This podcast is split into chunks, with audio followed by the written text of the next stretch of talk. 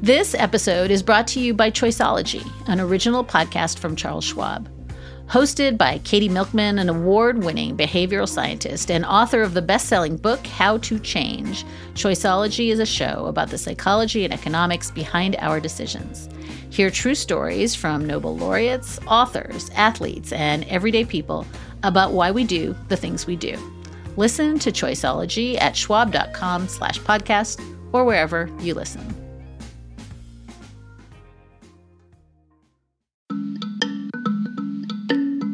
Justice Breyer announces his intention to step down from active service after four decades, four decades on the federal bench and 28 years on the United States Supreme Court.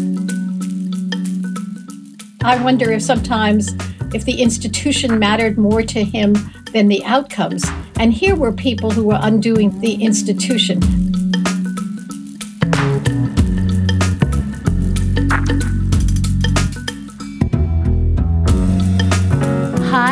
And welcome to Amicus. This is Slate's podcast about the courts and the Supreme Court and the rule of law and the law. I'm Dahlia Lithwick, and I cover those things for Slate. I mean, eventually I'll retire. sure, I will. And and it's hard to know exactly when. And you know, there's a famous story. I can't remember who the justices were. You have to look that up. I think it was maybe it was Stephen Field. I don't know. Or Holmes was sent off to tell him court, well, maybe it's time here, maybe it's time. And um, then I think Brandeis or somebody went to see Holmes. I don't have the names quite right, but but uh, he said, uh, "Do you remember, Mr. Holmes, say when you were sent off to see uh, Justice Fields, say or Gray, maybe, and to tell him that maybe the time had come to retire?" Yes, said Holmes, and a dirtier day's work I've never done. That was Associate Justice Stephen Breyer talking to me in December of 2020. A little bit over a year later, that eventuality has come to pass. Justice Breyer announced his retirement this week, following hot on the heels of the Supreme Court's decision to hear major affirmative action cases and a week of headlines consumed by which justice was wearing a mask at the Supreme Court and why. Justice Stephen Breyer, a champion of compromise and civility, of bipartisanship and mutual respect, seems to have timed his departure from the court in the most political fashion possible. He will be turning the lights out, in some sense, on a fractured partisan institution. He might no longer recognize it all. So, this week's show, we're asking a former federal judge and leading legal thinker, Judge Nancy Gertner, to walk us through what Breyer's retirement and the looming nomination wars mean for the Supreme Court, writ large, writ small, all of it. Later on in the show, we're going to talk to Slate's own Mark Joseph Stern for more about the Breyer news, his legacy, how this is going to play out uh, on the court, how he behaves for the rest of the term, and talk a little bit about the frontrunners. That segment is accessible only to Slate Plus members. Thank you, thank you for being the support we need right now. If you're not a member, you can sign up at slate.com slash amicus plus and access bonus content like my conversation with Mark and ad-free versions of all of Slate's network of podcasts, and you will never hit a paywall on slate.com. It's only a dollar for your first month. That is slate.com slash amicus plus. And as always, thank you, thank you for supporting the journalism we do. But first, we turn to somebody to help us think through just a lot of the questions under the Breyer vacancy about justice, about judging, the politics of the next nomination, and about being a judge in this moment. Judge Nancy Gertner is a former federal judge appointed to the U.S. District Court of Massachusetts by Bill Clinton in 1994. She retired from the bench in 2011 to teach at Harvard Law School. Judge Gertner has written and spoken around the world on civil rights, on gender, and on sentencing reform and so many other topics. Her wonderful autobiography, In Defense of Women Memoirs of an Unrepentant Advocate, was published in 2011. She very recently served on President Biden's Court Reform Commission, and her new paper, Reimagining Judging, published through the Square One Project, tries to rethink sentencing. So, welcome, Judge Gertner listener to Amicus. I really want to hear what you have to say about what's barreling down the pike at us. Do we have days or just a, a, a short time? we need days.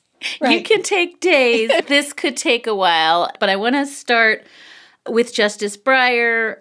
I noted when I first heard the news that he was stepping down on Wednesday that here is this last judge who just refused to be partisan. And he wouldn't be pushed out by the left because it would politicize the court. And he wouldn't accede to what the right wing of the court was doing as political because right to the end, Judge Gertner, he insisted that the court is apolitical, that justices are not junior varsity politicians in robe. And he lived on this knife edge of always wanting to protect the court as an institution, but also wanting to protect the liberal values, the his own legacy of what he had put into place. And he kind of, at the very last second, maybe I'm uh, being unfair, but I think this announcement in January, he didn't wait till the spring to give the Biden administration lots of runway uh, to replace him, feels like it's ultimately a really political act. I don't think he had a choice. I don't think he had a choice. He is all that you described. He is um, an institutionalist. He wanted to believe that the court as an institution was apolitical. His book last year was timed perfectly so that he could make that point over and over again. But I don't think he had a choice.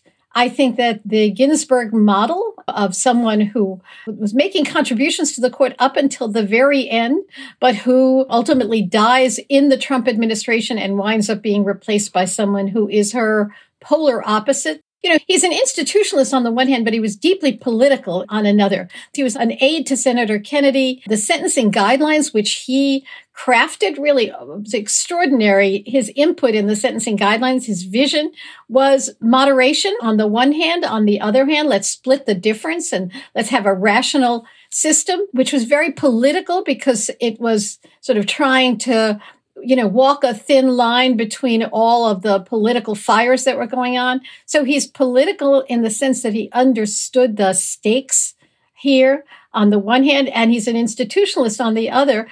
But he had no choice.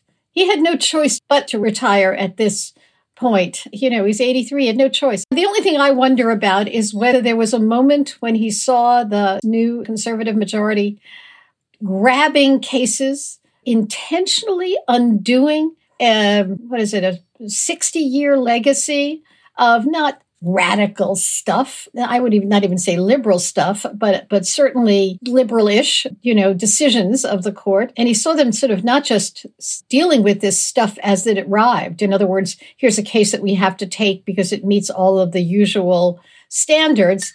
They were aggressively reaching out to undo cases from the past 40 years. I wonder what he felt when he saw that happen and whether that was the trigger. But I think it was bound to happen no matter what anybody said. I knew it was going to happen. You knew that it was going to happen. It was only a question of when.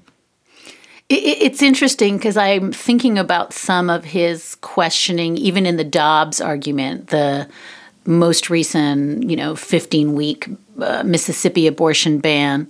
And some of his questions in that oral argument were about the legitimacy of the court, right? Like, it's clear that the thing that was dispiriting to him wasn't just this one dimensional, the court is drifting ever rightward. It was that between the way the shadow docket is operating, as you say, between the ways in which the court was reaching out to take questions that were not properly before it, and then willy nilly saying, eh, precedent may be overrated, the way we were hearing in Dobbs, that in a sense he was fighting this two front war where he really does feel, and, and this I absolutely credit him with. He feels that the nine justices are the sole guardians of the reputation, the integrity, the independence of the court. And that, I think, almost pained him more than the rightward drift, that the court was kind of, for lack of a better word, kind of crapping all over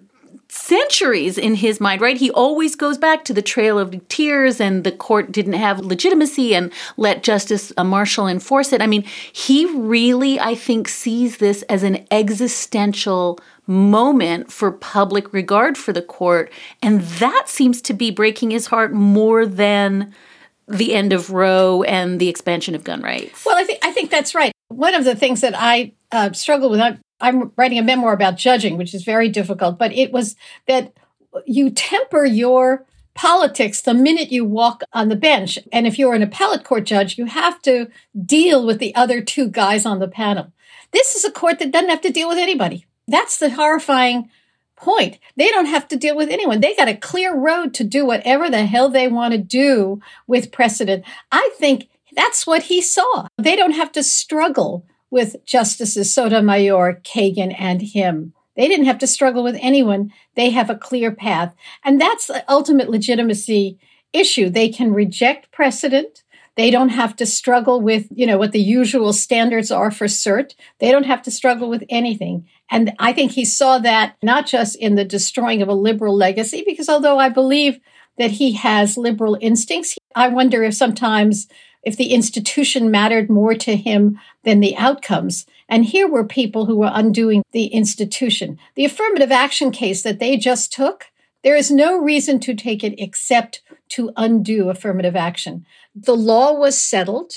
There was no division amongst the circuits that only the Supreme Court could resolve. And therefore, the only purpose of taking it is to undo decades of settled precedent. Dobbs, there was no reason to take that except to undo Roe v. Wade. There are standards for what the Supreme Court may take, and this court is ignoring those standards. And they have four reliable votes to do whatever the hell they want to do, which is not judging in any way, shape, or, or form. So I wonder what it must feel like in those conferences when he sees that it really does not matter what Kagan Sotomayor and he says to this group at all. I guess riffing off of that, I, have been very elegiac about him because I think, and look, I've been covering the court for 20 years, and I remember, you know, when he and Justice Scalia would go around on their like multi city concert tour, and right, Justice Breyer, I remember likening them to like Justice Grover and Justice Oscar, you know, and they'd wave their Muppety hands in the air, and Justice, you know, Breyer would talk about workability and pragmatism, and Justice Scalia would grouse about home, home, home originalism and, you know, strict constructionism. But they really loved each other. And they really started from a premise of deep respect and regard for the and other. They, and they had to deal with each other. They felt right. they, because of the there were stakes. The court, yeah. They had to account for the other's view. And these guys don't. So I, I, I, what you're getting to, I think, answers maybe this question that I was gonna ask, which is, you know, he had a skill set. Has I guess I don't want to talk about him in in that sense, but he has this skill set of working the levers, right? The thing that we associate with maybe Justice Brennan, that he could get O'Connor, that he could get Rehnquist, that he could, you know, I interviewed him just over a year ago and he was so careful to say credit is a weapon. You don't want to get credit, you just want to get results. And he learned that, I think he would say, from Senator Kennedy, that even if you hate each other, you find a point of mutual interest and you do the deal. When you disagree with someone, we talk and talk politely and you go on, and eventually, and it happens almost always, they'll say something you agree with. And then you would say, or you can say, let's work with that. And you work with it. And not always by any means, but sometimes you make some progress here. And if it's a positive and you get and say, okay, we all can uh, sign on to that. And then in the Senate, you know, you announce this bill or that bill, or we got this passed, and the press is there. And hey, it's the other person you push forward. That builds confidence and makes agreement easier the next time. If you succeed, there'll be plenty of credit to go around. And if you don't, who wants the credit? And so you subordinate your big ego and you get the deal done. And what you're saying is all of those skills just matter not at all. They kind of clatter to the ground now because you can do the deal, you can concede. We've seen in the last couple of years he and Justice Kagan make concessions and get nothing in return. And that he had this one superpower, which is deep mutual respect, enduring friendships and relationships. I think he thought right to the end that as long as we're nice to each other around the lunch table, maybe I can get some outcomes. But it was very clear that stopped working for him. I mean, one is being nice, but but it was also the legitimacy of the court depended on appealing to reasoned decision making. What does that mean? Well, there are specific standards for cert right? Are there divisions in the country as between courts of appeals? Is it a matter of public importance? There were standards for cert. Once Amy Coney Barrett joined the court, those don't matter. The driving force is not, does this meet the standards for cert? The driving force is, do we think this was the right decision? So, yes, he's incredibly civil. He really is a warm and wonderful uh, human being, but the institutional issue, the principles that drive the court, that all of them are supposed to adhere to, really don't matter with this group. I mean, I thought I was as cynical as the day is long, but even I have been surprised at how easily they have cast off not just the usual precedents, but the notion that they're going to be on the court for, you know, decades. This conservative majority is really entrenched. They can take their time and take their time and be respectful of the institutional issues. But they're not taking their time. They are ripping all of these precedents completely asunder. And I think that's got to have been shocking to him. Be- before Amy Coney Barrett got on the court, I was tracking all of the decisions that talked about precedent you must have seen these all these wonderful uh, Kagan dissents, which said, you know, really smashing precedent to smithereens and what will be next. And you thought that it was only about abortion, but it wasn't only about abortion; it was about everything. And I, I think that's got to have been incredibly heartrending to him and really troubling.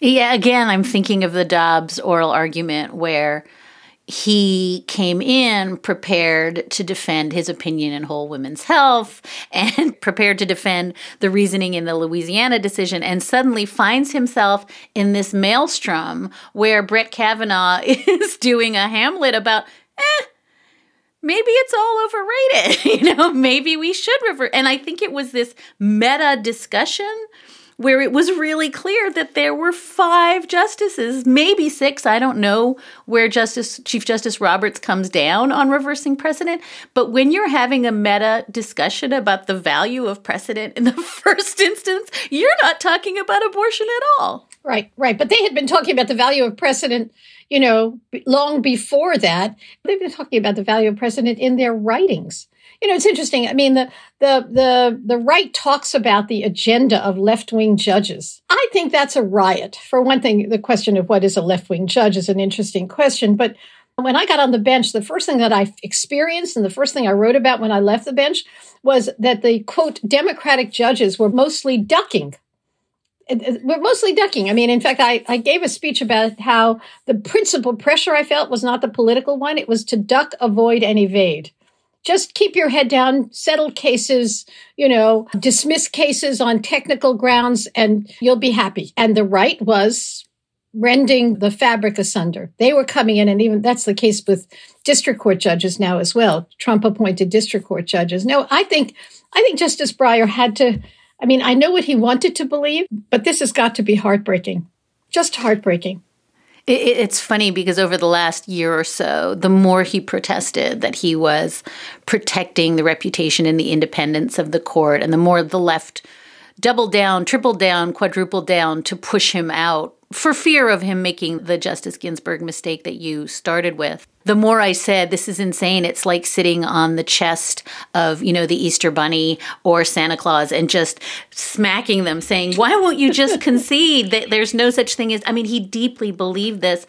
I do want to give him credit on beyond this romantic notion that he was the guardian of the court's reputational interests. I do want to give him this, and I wonder, Judge, if, if you uh, agree. He was a bone deep believer in facts.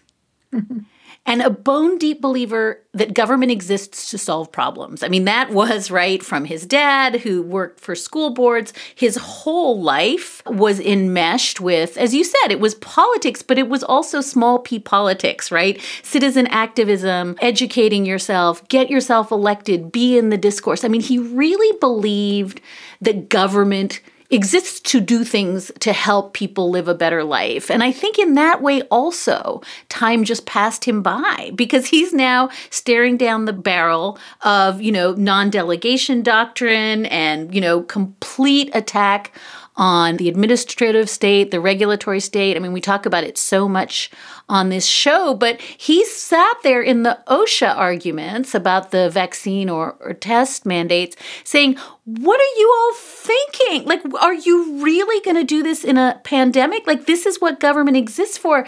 And I feel as though that's another way in which just history passed him by. Linda Greenhouse, I think, said he was the right man for the wrong time in her piece, but he really still has this very romantic attachment both to finding fact and that government can fix things for people. And this court, I think there are four, maybe five justices on this court who don't believe in either of those things.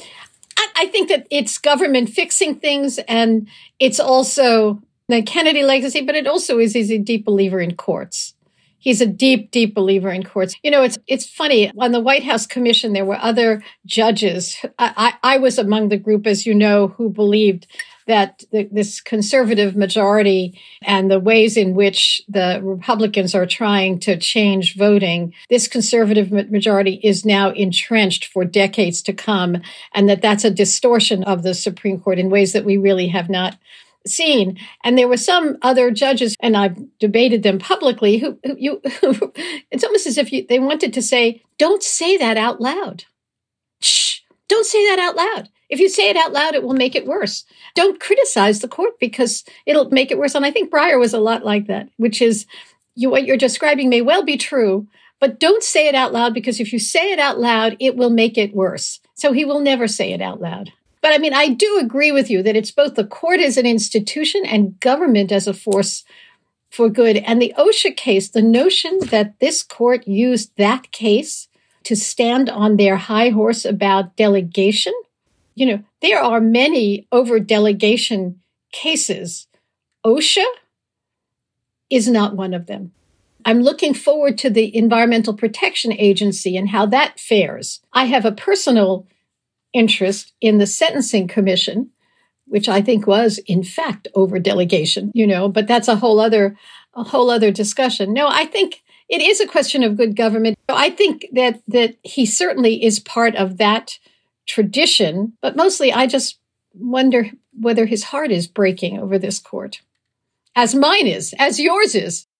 We'll be right back with more of our conversation with Judge Nancy Gertner. Hey guys, it is Ryan. I'm not sure if you know this about me, but I'm a bit of a fun fanatic when I can. I like to work, but I like fun too. It's a thing. And now the truth is out there. I can tell you about my favorite place to have fun Chumba Casino. They have hundreds of social casino style games to choose from, with new games released each week. You can play for free anytime, anywhere and each day brings a new chance to collect daily bonuses. So join me in the fun. Sign up now at ChumbaCasino.com. No purchase necessary. VGW. Void were prohibited by law. See terms and conditions. 18 plus. Let's talk for a minute about the politics of this confirmation fight because it seems to me a couple of things, none of which bode well. I would think you've got a 6-3 supermajority as you say probably for 30 years. I mean it's hard to imagine absent court repair court reform i'm sorry and court expansion that this isn't a, a supermajority for a very long time. In which case you take the win i would think. You just say hey biden is going to put someone on the court and they're going to be smart and qualified okay, we still have a six to three court. As you said, it doesn't matter. We don't even have to negotiate with them because there's only three of them they're going to lose. And yet, in the short amount of time since we've heard that Breyer's stepping down, we're already getting, I guess I can just call them full on racist attacks on the not yet named black woman that Biden has pledged to put on the bench. And I'm not going to name the tweeters. I don't think it's really worth it. But we've got one tweet that comes out that says, you know, this is identity politics. We're going to get a lesser black woman. We have another tweet that suggests that Ketanji Brown Jackson, who's the frontrunner from the DC circuit, has, quote, serious quality issues. Uh, I don't understand. I mean, I guess I do understand, but let's talk about the ways in which this needs to turn into critical race theory, affirmative action. Black women are inherently not qualified. This is not representative of how tiny the number of black women in the judiciary are. I mean, it feels to me as though, given the choice between going high and saying, of course, all of these women on the short lists are eminently qualified and redoing this tawdry battle about how they're just not that smart, they're just not that impressive. Joe Biden is a chump for making this promise, even though Ronald Reagan made the near identical promise when he nominated Sandra Day O'Connor. Why make the choice to use this to just fuel the fire? And I know this is a long question, but it feels to me as though the inevitable result, if you start by tweeting that they're not smart, is that you get what you have now directed at Sonia Sotomayor which is if you start with the predicate that this woman who graduated summa cum laude from Princeton, Phi Beta Kappa, one of the smartest by any measure candidates for the court, and 20 years later they're still calling her stupid, and she lives with that? Is this just seeding the ground for decades of calling whoever this woman of color is stupid for the rest of her career? I think that that's right. I think that that is a drumbeat that we've been living with. Frankly, I mean, it was women generally, and now it's women of color. It's a drumbeat that we have been living with for the longest time. You know, it's very interesting. When Amy Coney Barrett was appointed, there was not a drumbeat that, you know, you're looking not just for any qualified women, you were looking for a qualified woman with Federalist Society pedigree. And that was a very narrow group. And no one said in that narrow group are people who really are not qualified. You just had to say the right words and you would be in the box. You know, you had to talk the talk to get in the box. No one was talking about that. The women who have been named, and I know Ketanji, you know, are superb are absolutely superb. And I, it's really late in the day to say that the effort to find a qualified black woman is an effort to find a less qualified judge because the pool is long and deep now, not as wide as white males who look like all the others, but that's because of who are judges. You know, there's still a very few number of women judges in general, proportionately, and still fewer African American women, but the pool is deep. And the women who have been named are certainly are certainly qualified. I mean, you know, I, I this is, I probably will get in trouble for saying this. Clarence Thomas, how qualified was he when he went on the Supreme Court? You know, I mean, this is certainly a pool of qualified women. Right. And Clarence Thomas was actually on the DC circuit for exactly the amount of time that Ketanji Brown Jackson will have been on the, and yet he is seen as qualified and she hasn't got enough chops yet. So I think it is without a doubt a one way ratchet and a thumb on the scale. But I also, you know, I'm really mindful we had NAACP Legal Defense Fund's Sherrilyn Ifill on the show just a few Who should be ago. on the Supreme Court? Who should be on the Supreme Court and who, you know, for a million reasons isn't taken seriously, both because she's ancient, because she's going to turn 60 this year and because uh, she's way too liberal, because we're never going to put another Thurgood Marshall on the court, and we can talk about that in a minute too. But I think that she made this point that really has uh, kind of weighed on my heart for a couple of weeks, which is, you know, we like to say, oh, Sonia Sotomayor, you know, you go, you had that great dissent, you know, you said that thing about the stench but she's alone there. I mean, it is really hard to be Sonia Sotomayor sitting on the court.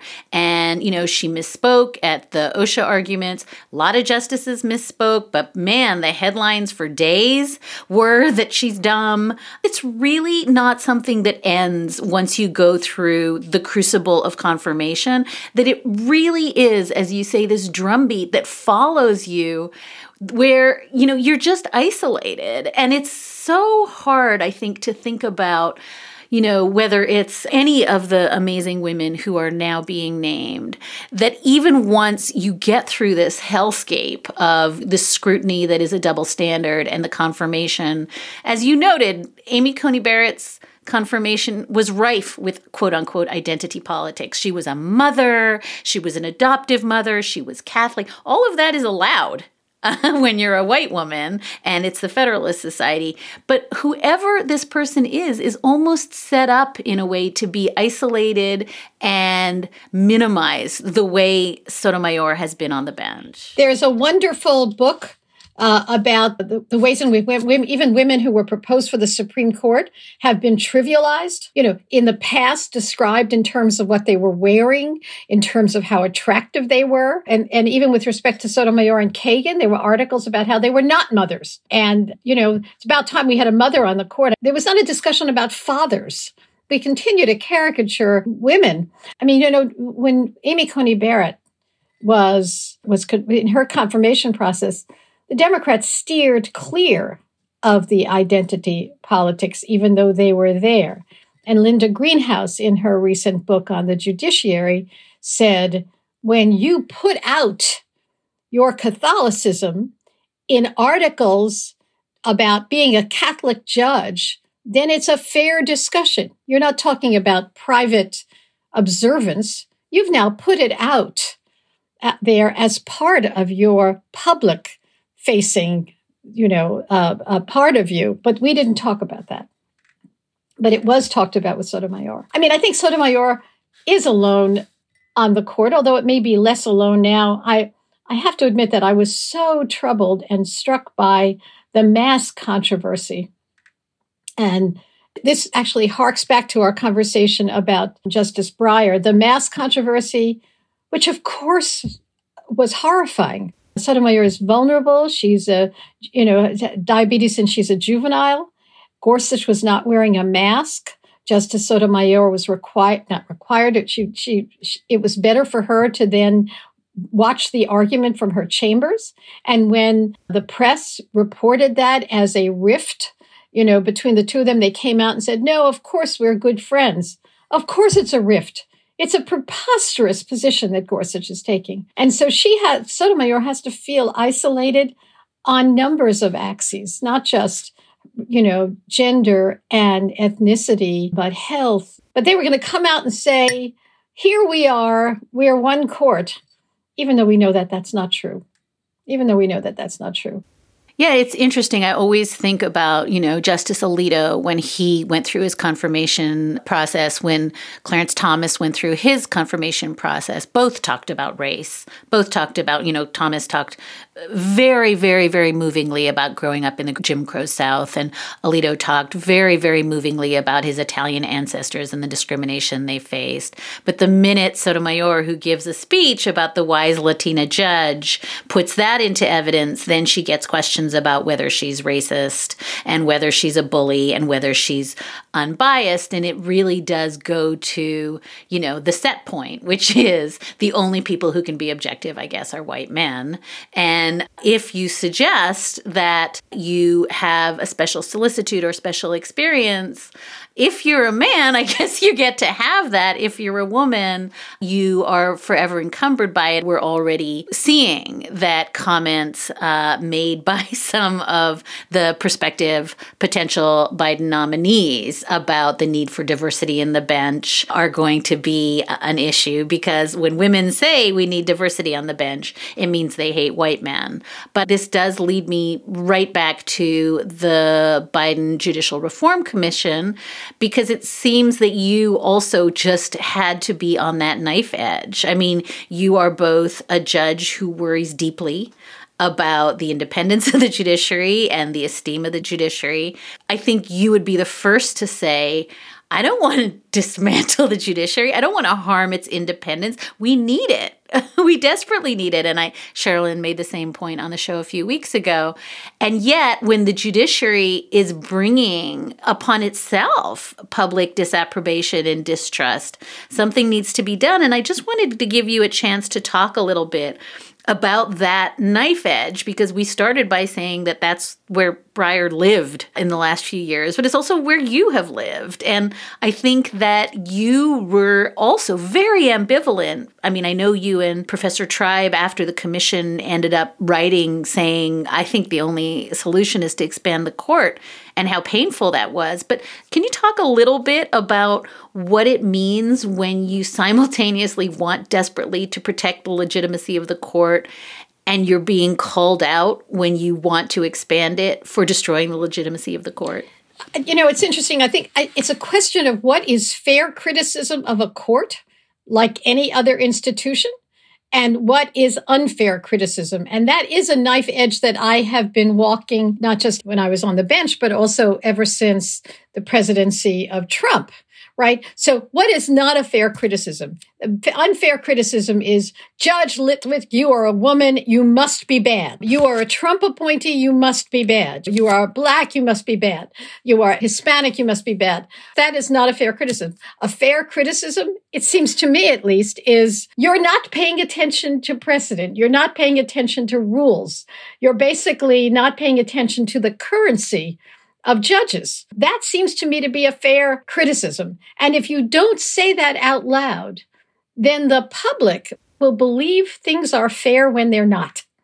Um, there's a legitimacy on the other side of not criticizing when courts act lawlessly, and I think it's important to say that out loud. But that is the that is the knife edge. I have a concern about not all, but some of the judges that Trump has uh, appointed that were confirmed are in fact using the same playbook, district court, courts of appeals, which is to say, I don't care about precedent. I'm going to reach for issues that are not in the case in front of me. I'm going to be implementing an agenda, which is, you know, a direct relationship between what I believe and what I'm going to put on paper, not mitigated by any of the rules or norms or socialization of a judge.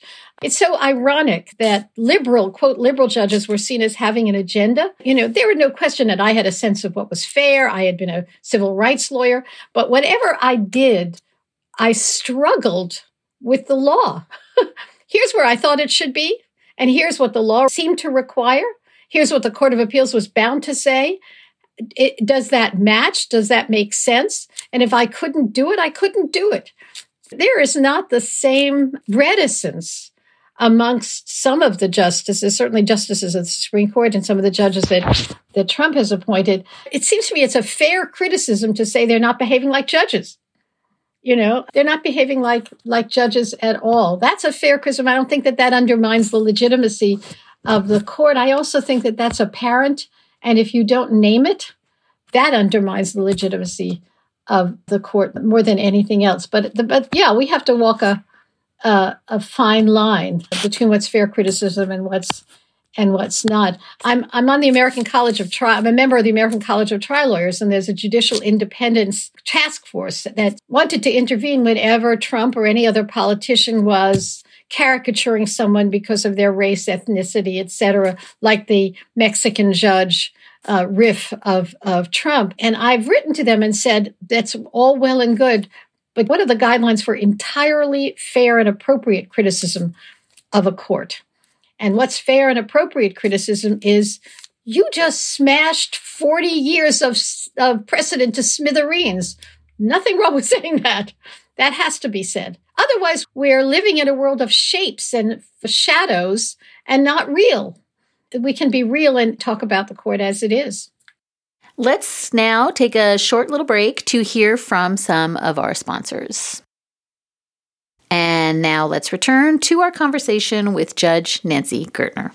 Judge, can we braid in one other piece of this, which I know you've thought about so much, which is the judicial ethics rules? And I'm thinking a little bit about Jane Mayer's reporting that came out last week about the behavior of Clarence Thomas's wife, Ginny Thomas.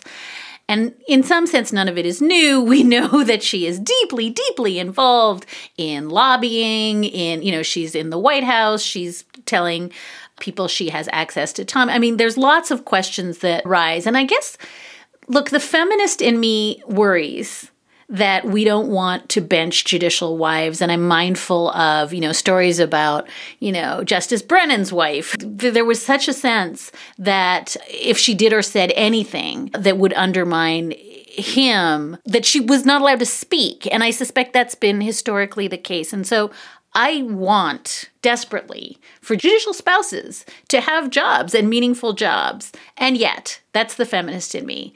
The judicial ethicist in you is now going to tell me that have a job, you know, do whatever, but that there is a line. And I want to hear you just sort of help me figure out whether Ginny Thomas is on the right or wrong side of that line. But I also want you to help me understand why the judicial ethics rules worry about not impropriety, but the appearance of impropriety. It's the appearance. And I think it goes to all the stuff you're saying about, you know, you have to be held to a higher standard. This is about optics, and that's for a reason. So, can you talk through that? Was a very, this is my tribute to Justice Breyer. It was a three part question with a footnote. But um, I, I wonder if you can just help locate the reporting on Ginny Thomas because I've heard an awful lot of people say totally out of bounds to go after a justice's spouse in their job. Well, you know, I thought a lot about this because I can't tell you the numbers of recusal motions that I got as a judge because of what my husband was doing. So this is the reverse. My husband was the legal director of the American Civil Liberties Union. And I would get a motion to recuse me because of positions he was taking in civil rights cases. And I had a standard answer, which is, if you think I ever listened to him, you are wrong. So that's, that's clearly, I mean, the notion that I should be held account for what he's doing. But Jane Mayer's reporting was suggesting something different. She was suggesting that Ginny Thomas was contributing both intellectually and financially and through the organizations she's with to amicus briefs that were going to this court. My husband never did that. He would tell people if you're getting near Gertner, you can't have me involved in any way, shape, or form. So that is a different issue. It's not what she's doing in a pod distant for even even you know dealing with issues that are issues that are appearing before the court. What was interesting about what Jane Mayer was saying was she was involved in amicus briefs that were being submitted to the court. That's a very different line and it raises two questions. One question is the Supreme Court has no enforceable code of ethics. We dealt with that on the White House Commission. In other words, they may be bound by rules, but there's no entity that can enforce it because they're the top of the pile. So who would enforce it over them? And there were recommendations in the report about how you might go about that. So the court is bound by ethics, but there's no enforceable code of ethics against them except impeachment, which of course is virtually impossible to do. So that is one issue. And I mean, I think the other issue is what you talked about, about the appearance of impropriety. The appearance of impropriety cannot be my spouse's political activities that have nothing to do with cases before the court. But the appearance of impropriety begins to look different when you're talking about my spouse's activities insofar as they relate uh, to what goes on in the court that's really a different line, both an appearance issue and I actually think an ethical an ethical issue. The other issue is also trading on her relationship with Clarence Thomas. You know, there's a really funny story about literally my first month on the bench. There was a pornography case. There was a guy who, there was a, a seizure of really hallucious books at Logan Airport. And the case came to me and my clerk said, "You'll just you'll just send them back, right?" I said, "No, I'm going to read it. I want to see if it's pornography." She says, "You're going to read it. Nobody reads it. I'm going to read it." And I I read it, and I agreed. Um, the the statute said, you know, was pretty explicit about what's pornography was, and so I said, "Yes, this has to be seized and sent back." The defendant then contacted my husband, went to the ACLU, and says, "It's "A free speech issue." My husband looked at it and said, "Okay, you got a choice here." You either have Gertner or you have the ACLU. You cannot have both. And that's what, and that, that's essentially what should be going on here. You either have Ginny Thomas and the money that she can command and the organizations that she's involved with, or you have the Supreme Court. You cannot have both. And they're trying to have both. you know, and that poor set of books was sent back.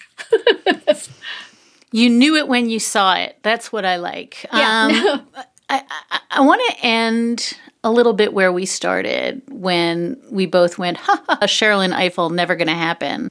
Because I think it goes to a, a really baked in asymmetry, Judge. And you talked about even that sort of slightly defensive posture you had as a district court judge, you know, where you sort of do as little as you can you know you want to get it right you're not you're not out over your skis and i was really struck on wednesday by hill reporters running to find mitch mcconnell to ask him if he was going to obstruct Biden's nominee. And let's be clear, they've asked him, are you going to obstruct Biden's nominee in 2023 if you get the Senate? Are you going I mean, they have made it clear if I, I, don't know how to make it more manifest that they still think it's Mitch McConnell's Senate, even though he doesn't command the majority, even though there's no nominee named, there seems to be an invitation that I can't imagine going the other way that says, help us craft a way that you are going to stymie this thing because it's still your Senate even when it's not. And I feel like this is all the way down. I mean, we've talked a little bit about how Justice Breyer, certainly I think Justice Kagan is by no means the far left of the legal judicial stratosphere, that given the choice to replace a justice who was far to the right, time and time again, we've seen presidents put someone at the center left and say, you know, I don't want a Pam Karlan on the court. I don't want a, a Bryan Stevenson on the court. I w- don't want a Sherrilyn Ifill on the court. I want somebody who's sort of a centrist technocrat who's not going to rock the boat. And that asymmetry means that in his lifetime, the court completely torqued around Stephen Breyer, and every justice who is appointed on the left is slightly to the right of the person they replace. And every justice on the right is, with few exceptions, a honkin' lot to the right of the justice that they honkin' not being a word any more than chaloshes is, but let's just put it out there.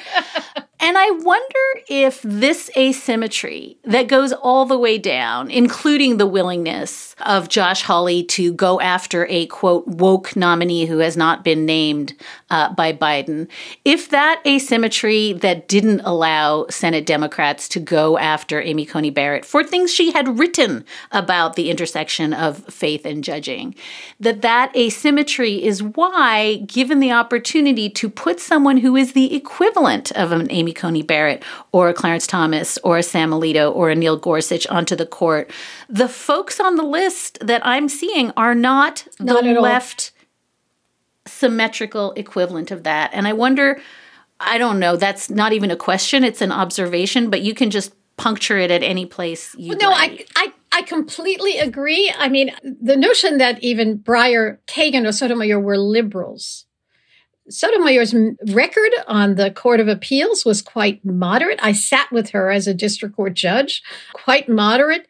Breyer was a moderate on the First Circuit. Kagan's writings were technical. I think the best illustration of what you're saying about the Democrats proposing moderates is Merrick Garland it's almost as if you don't have to go beyond that. Merrick Garland was Obama's pick for the Supreme Court when he had one. So I think the dynamic that you're describing is right wing picks from the Republicans, moderate Democratic picks, who then keep on accommodating to the right wing judges. And so therefore the court moves to the right. And Breyer, it, whom I adore, is a classic example of that trying to find common ground with, for want of a better word, ideologues means that you move in that direction. And over time, the accommodations, in fact, move the court to the right.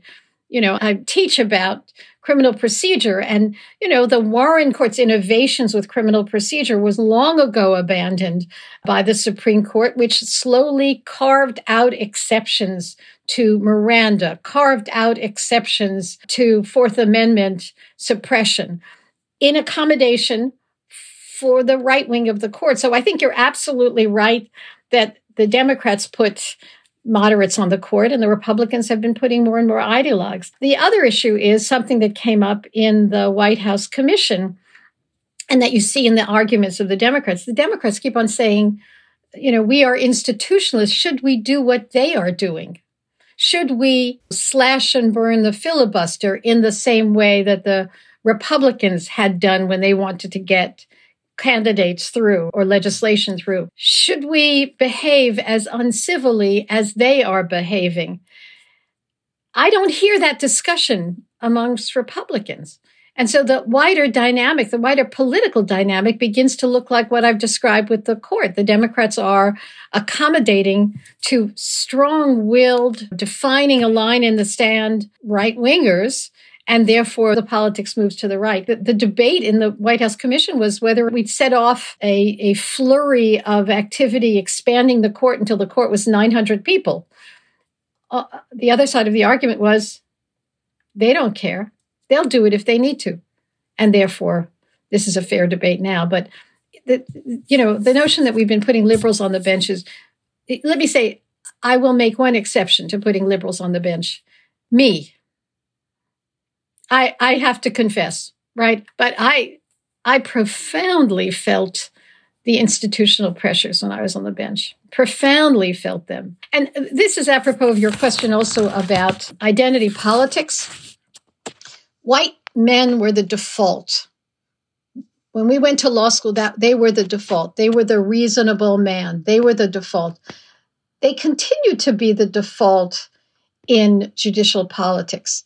And everyone who doesn't meet that paradigm, that model, is an outlier. Instead of recognizing that the country is men and women, black and white, and the default is diversity the default is, you know, multiplicity of experiences. I, am also reminded of this really wonderful comment that O'Connor made when Thurgood Marshall died. And she said that his presence in the room changed the discussion. Change the discussion. And I think that's what we should be talking about. Who should change the discussion now, given the complexity of this court and the complexion of this court? You're not going to change it very much. But I think that that's a fair goal to change the discussion in the room. So, yeah, no, I think the default should be diversity.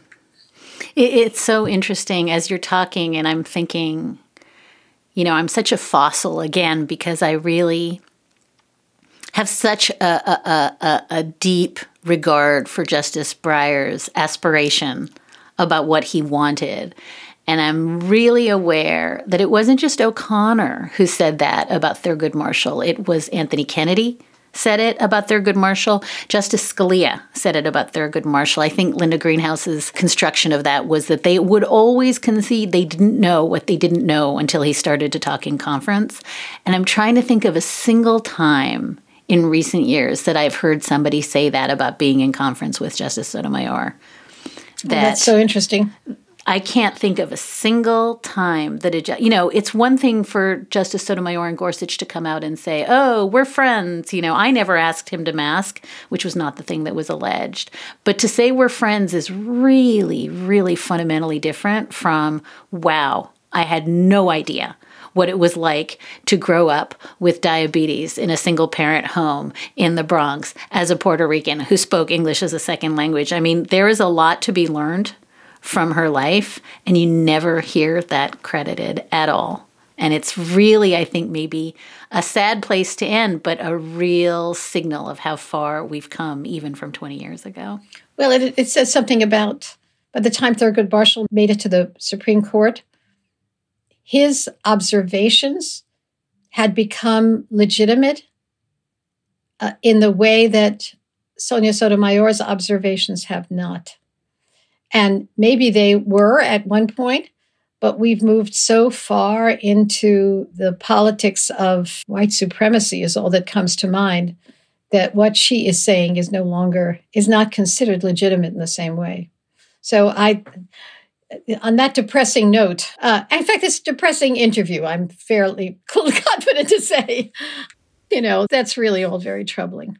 But you're right to say, and we have to say over and over again, there is not a finer human being than Steve Breyer. There's not a man of more integrity than Steve Breyer.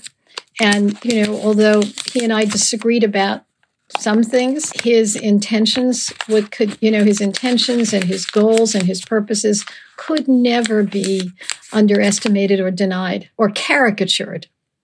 And I would hate to see the post Breyer court caricaturing his contribution and car- and allowing this debate to be caricatured. So we'll work against that.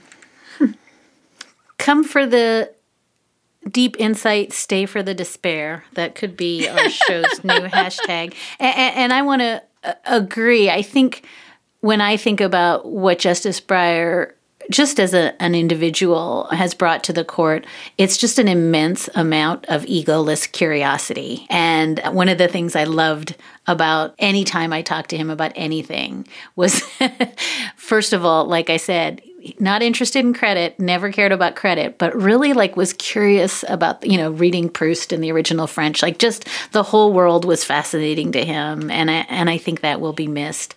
Judge Nancy Gertner is a former federal judge appointed to the U.S. District Court of Massachusetts by President Clinton in 1994.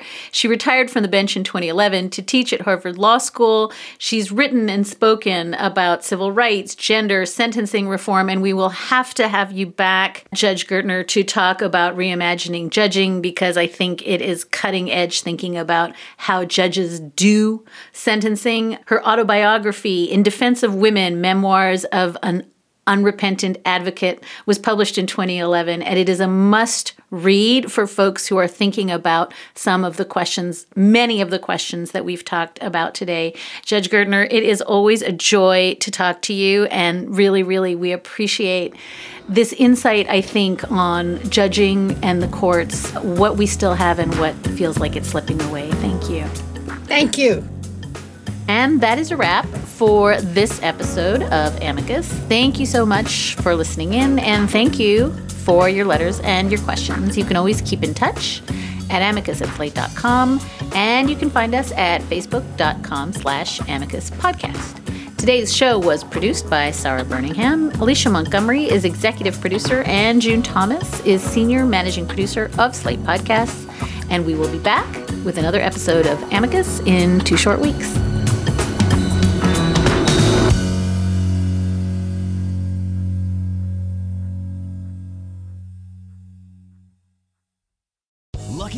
Casino asking people what's the weirdest place you've gotten lucky? Lucky? In line at the deli, I guess? Aha, in my dentist's office.